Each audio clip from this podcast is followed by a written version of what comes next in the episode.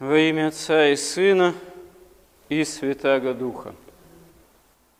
Безусловно, между Богом и человеком, человечеством есть большая разница, как между нетварным божеством и всемогущим, и всеблагим – и исполненным полнотой божественной любви, и человеком как существом сотворенным, и сотворенным хотя и по образу, подобию Божьему, но не устоявшим в призвании к подобию, к уподоблению Богу, и отпавшему от Бога и пораженному грехом.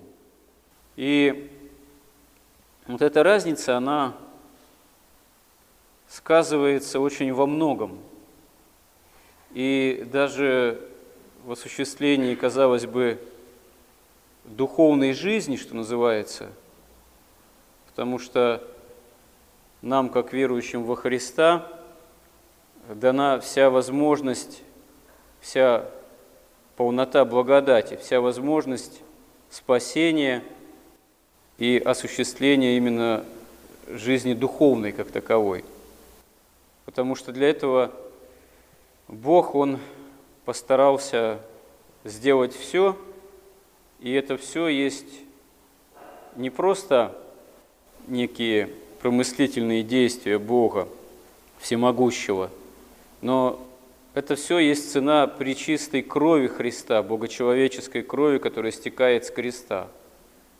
Потому что во Христе Бог являет нам полноту жертвенной любви – но даже имея веру, человек и человечество очень часто в силу нашей вот именно греховной поврежденности отвечает Богу ревностью, осуждением, завистью, беззакониями теми или иными.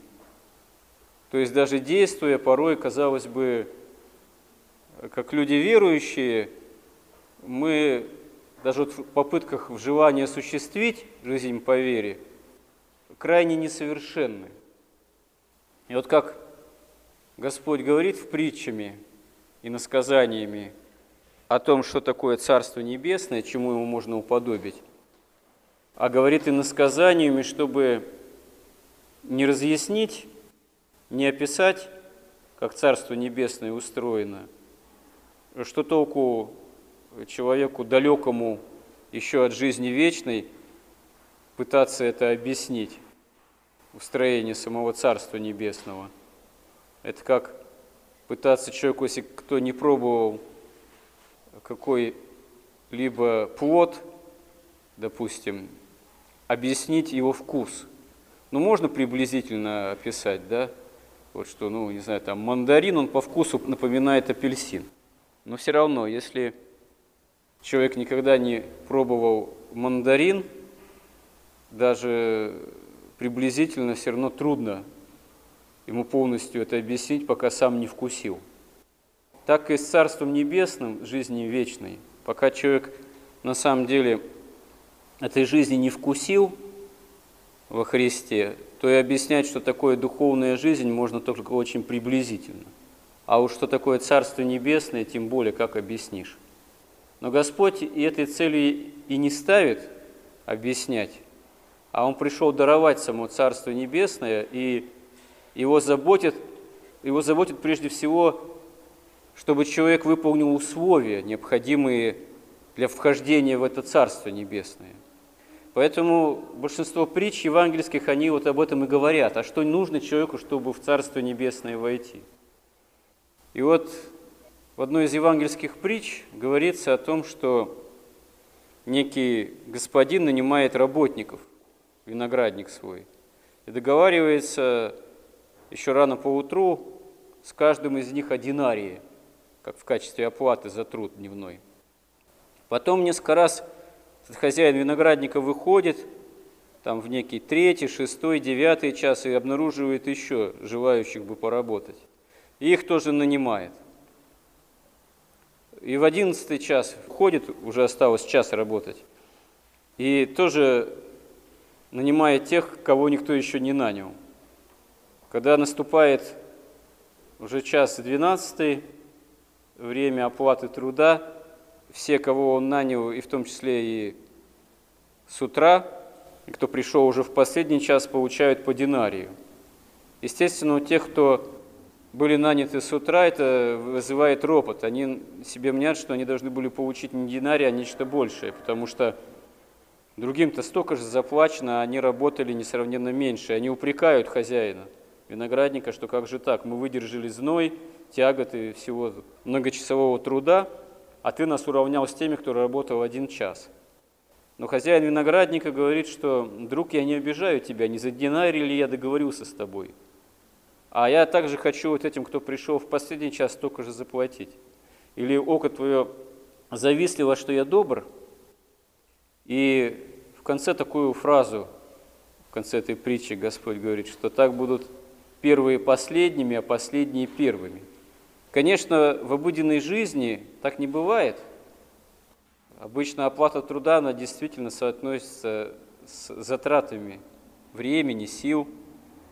Но вот эта странность, которая здесь присутствует, как и во многих притчах евангельских, Господь, ну, если можно употребить такое слово, обыденные тельные ситуации остраняет, чтобы показать, что законы, действующие в Царстве Небесном, и условия вхождения, они далеко не всегда совпадают с чисто человеческими привычными условиями жизнедеятельности, а также понятиями о справедливости, об оплате, так сказать, награде, о воздаянии. На самом деле Господь Бог, любовь Божия, благодать Божия, она выше этих человеческих, привычных, в каком-то смысле условностей, принятых в человеческом обществе, пораженном все-таки грехом. Не потому что, скажем так, Бог их вообще из э, какого-то коварства божественного не хочет принимать во внимание, а просто потому что неизреченная любовь Господа к человеку Именно что вот с этим всем и не считается, а каждому желает спасения. Если человек ради собственного спасения больше потрудился, стал святым, ну так э, это же, разумеется, к большему благу самого человека, а награда-то одна – общение с Богом, благодать Божия. Если ты можешь больше вместить благодати благодаря своим трудам, то слава Богу но и разбойник благоразумный, который так не потрудился, как многие святых или апостолов, первым вошел в рай. Вошел первым в рай, хотя по своему положению, ну, явно последний должен был бы быть, потому что разбойник. Но за свое покаяние получил ту же награду в основе своей, Царство Небесное. Хотя, конечно, апостолы, они за свое ученичество у Христа получит нечто большее в перспективе вечности. Судить 12 колен Израилев – это не мера разбойника, но все равно в основе один дар, единый спасение прежде всего, полнота благодати Божией. И вот здесь, конечно, вот это поведение – работников первого часа, недовольных, возмущенных, предъявляющих претензии хозяину виноградника, оно весьма с человеческой точки зрения это характерно, их ревность. Она нисколько не удивительна для человека несовершенного, для человека, пораженного грехом. Но верующим во Христа, на самом деле, истинно верующим, это бы не должно было быть свойственно. Потому что если кто на самом деле верующий, а проявляет ревность там, или зависть, сам себя окрадывает в таком случае. Должен был бы быть первым, но в милости и в любви.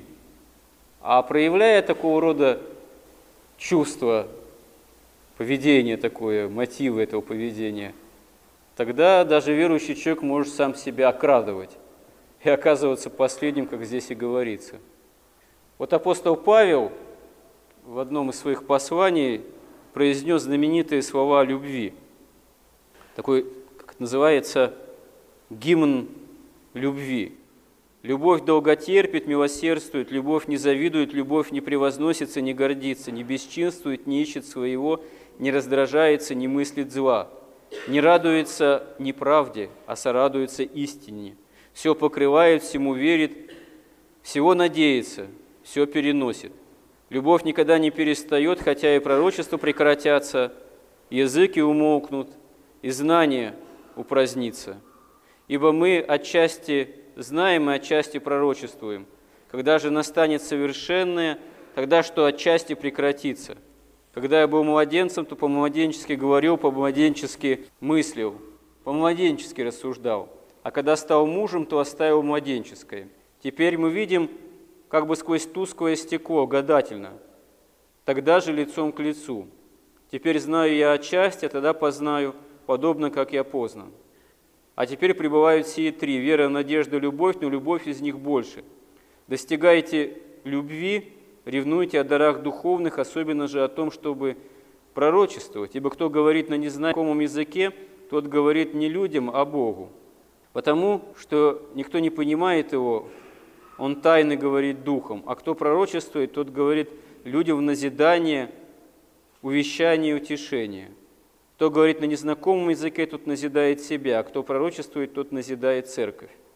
Ну, вот говорение на незнакомом языке, истинное назидание пророчества, нам это не совсем понятно, потому что после сошествия Духа Святого на апостолов в самые первые христианские времена было много различных проявлений вот именно даров Духа, таких, можно сказать, харизматических, и даже порой далеко не всем понятных в своих проявлениях.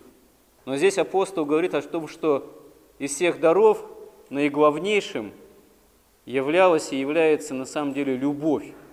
Истинная любовь, которая не превозносится, не ищет своего, не осуждает, она не ревнует.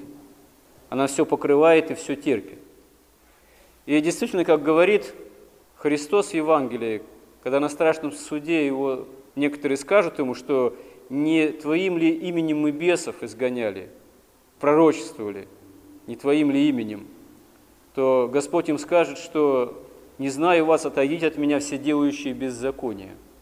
То есть, э, даже если человек может обрести теми или иными путями какие-то особые способности, как это в наше время говорится, паранормальные, может чудеса творить, это еще не есть критерий истинности спасения духовной жизни – а вот явление милующей любви – это уже действительно настоящее проявление веры во Христа. А ее никак на самом деле не сымитируешь. Ее в какой-то такой серьезной перспективе ничем невозможно подменить.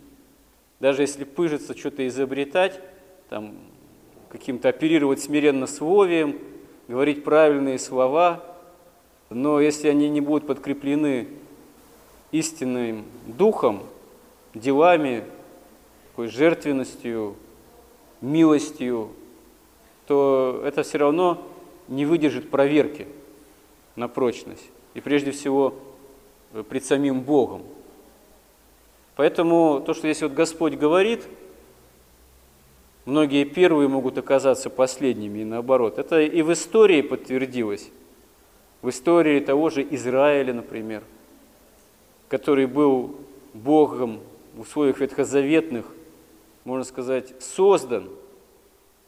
Ему было даровано единобожие, закон Моисеев, но Израиль превознесся, считая себя первым среди других народов, впал в такую национальную гордыню, и через это, как одна из причин, на самом деле отпал, оказался отвержен Богом, потому что не узнал дня посещения своего. За исключением апостолов и тех, кто уверовал в воскресение Христова, такому избранному числу, в основе своей Израиль отрекается от истинного Мессии, долгожданного, казалось бы. Тогда, вот уже два тысячелетия назад. Но это проявление не только чисто в истории священной, такие драматичные были и могут быть. Это касается любого поколения, любого человека. В нас борется человеческое, немощное, греховное с благодатью Божией, которая желает, чтобы мы спаслись, которая во Христе желает, чтобы мы научились Его настоящей Христовой любви. И в этом истинное чудо, с одной стороны, евангельское – том, что немощное человеческое, несовершенное, может быть, быть причастно настоящей любви Христовой, Божественной, может этому научиться. А может и отвергнуть, предпочесть собственное человеческое, которое на самом деле отрицается, если себя так вот предпочитает истинной любви Христовой. Но выбор в течение нашей земной жизни остается за нами, что в нас победит, что мы предпочтем, божественное Христово или немощное человеческое. А совершается это в немощи, но предпочесть мы должны любовь Христову, стараться этому начать учиться. Помоги нам в этом, Господи. Аминь.